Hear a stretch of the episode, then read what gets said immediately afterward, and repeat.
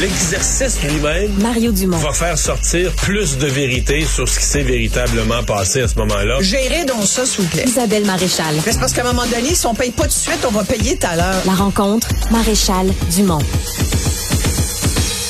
Bonjour Isabelle. Bonjour Mario. Ah, C'est aujourd'hui la journée internationale de l'aliénation parentale. Tu savais ça, toi?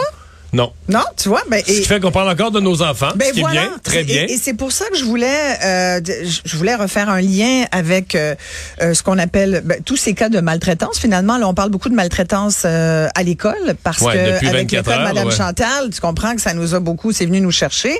Aujourd'hui, euh, il y a beaucoup de spécialistes depuis les derniers 24 heures qui qui ont rappelé ce qu'on se disait un peu hier, c'est-à-dire qu'il y a énormément de séquelles, puis ça crée énormément de dommages et de et de euh, de traumatisme chez l'enfant.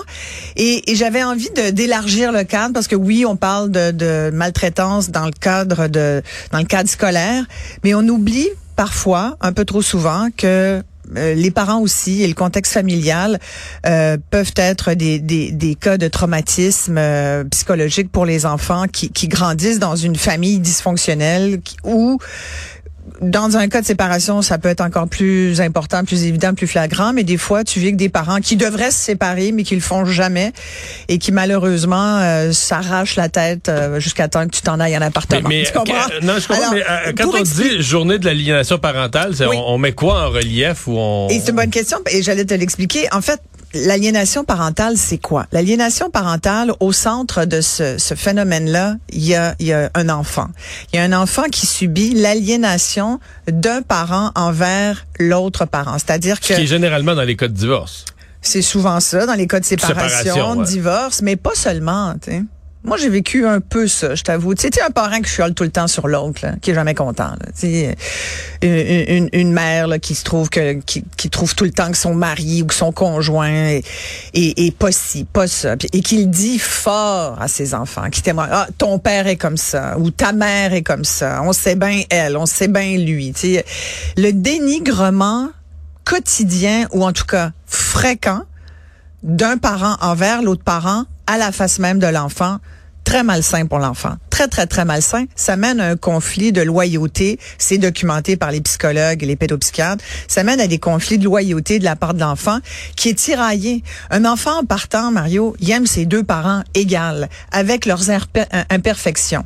Dans un cas d'aliénation parentale, tu as un parent qui se présente comme étant le parent parfait et qui pointe du doigt l'autre parent étant le parent totalement imparfait, euh, incompétent, euh, non aimant, et ça c'est majeur. La notion de non amour du parent. Souvent, un enfant, euh, un enfant, autant il aime ses deux parents, autant il recherche l'amour de ses parents.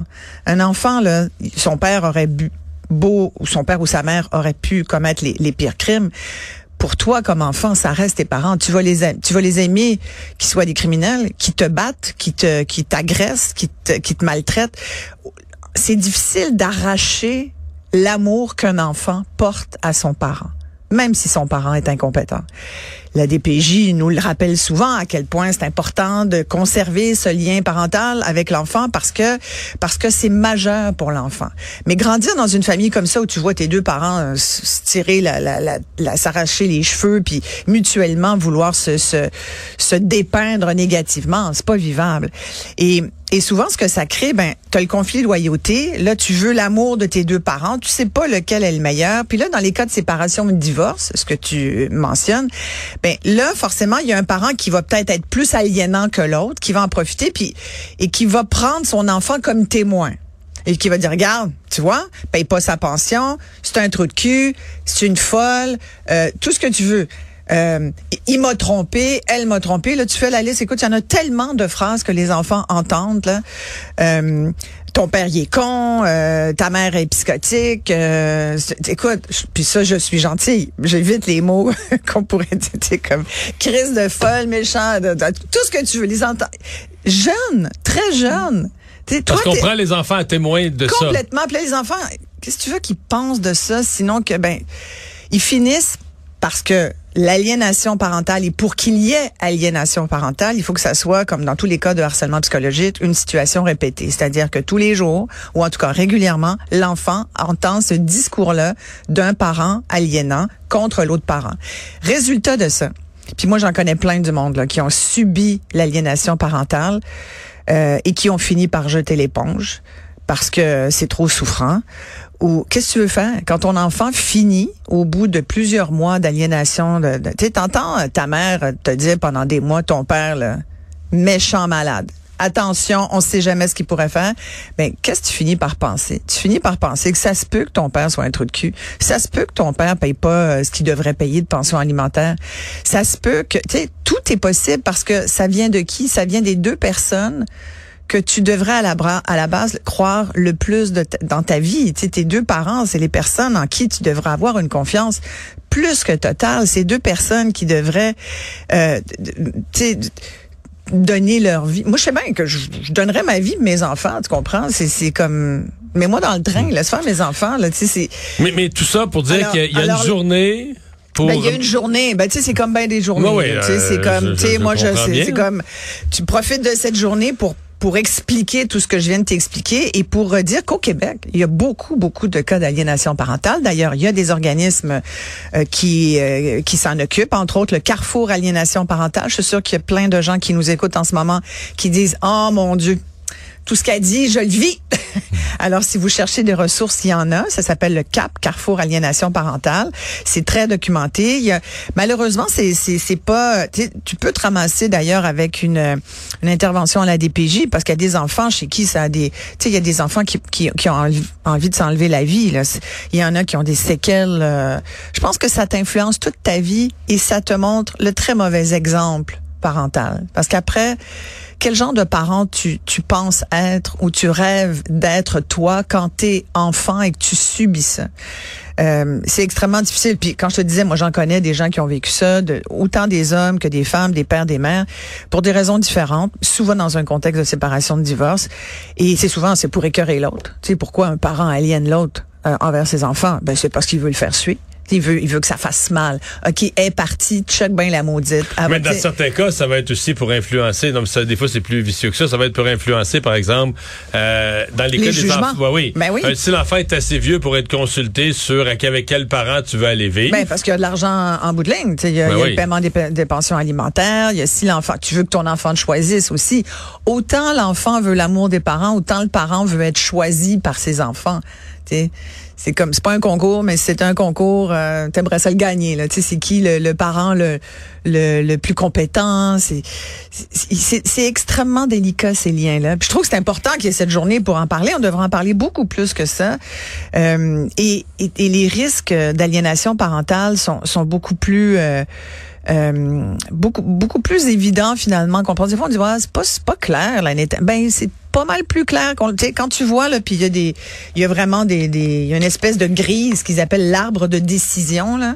Quand t'es pas trop sûr tu as juste à te poser des questions. Exemple un des parents vise-t-il clairement à exclure l'autre parent de la vie de l'enfant?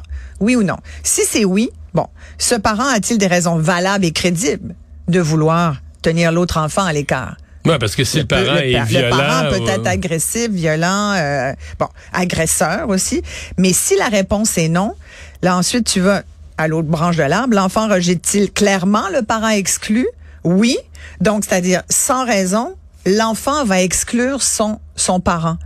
Mais là, il y a des bonnes chances qu'il y ait de l'aliénation d'un des parents envers l'autre parent. Alors, tu sais, des fois, tu es un proche, tu vois ça. Je pense que les gens le voient. C'est comme Madame Chantal dans le corridor. Tout le monde savait, là. visiblement, tout le village était au courant qu'elle puis tout le monde était au courant de la situation. Dans les cas d'aliénation parentale, les amis le savent, la famille le sait, les proches le savent. Il faut intervenir, il faut dire garde, puis il faut le dire à l'enfant aussi de d'abord faut rassurer l'enfant, lui lui rappeler qu'il est en sécurité, que ses parents l'aiment, mais que des fois dans des situations de séparation puis de divorce, c'est pas le meilleur de tes parents qui ressort malheureusement. Puis les deux thèmes, mais il faut faut que tu vois les choses à part. T'sais. Chacun des parents, ils vivent leur situation.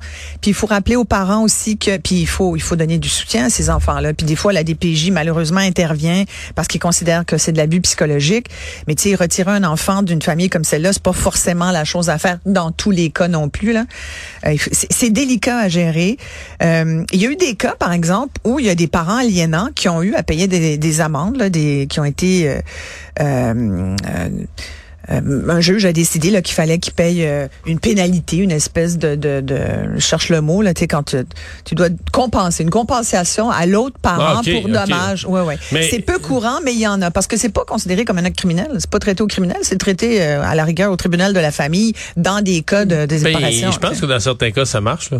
Dans le sens que pour, par exemple, orienter une garde parentale, une garde des enfants, tu veux dire aliéner un parent, ça, ça ah ben oui, ça je peut pense que dans certains cas, ça, ah ça réussit. Tout à fait, malheureusement. Malheureusement. pour, puis, puis je pense que tu as malheureusement trop raison. Ça, ça marche encore trop souvent. C'est pour ça qu'il faut en parler.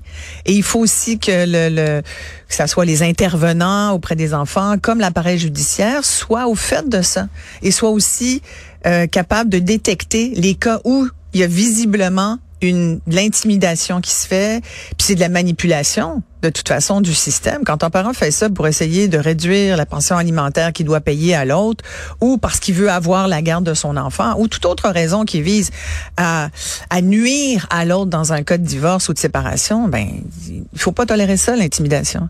Ça, ça, ça cause beaucoup de souffrance aux parents, aux parents qui restent. Tu, tes parents, tes conjoints un peu, tu sais, jusqu'à un certain point, mais tes parents toute la vie, le rôle, ton rôle parental, tu peux pas te divorcer ou t'en séparer. Mais surtout, tu laisses l'enfant, tu places l'enfant dans une position, dans une position épouvantable, épouvantable. Puis c'est de ça dont il faut se souvenir. C'est qu'au cœur de tout ça, il y a un enfant. Puis on les aime nos enfants. On dit que c'est notre priorité. Pensons-y un peu. Agissons en adulte. Oui, c'est bien dit. Merci Isabelle. À demain.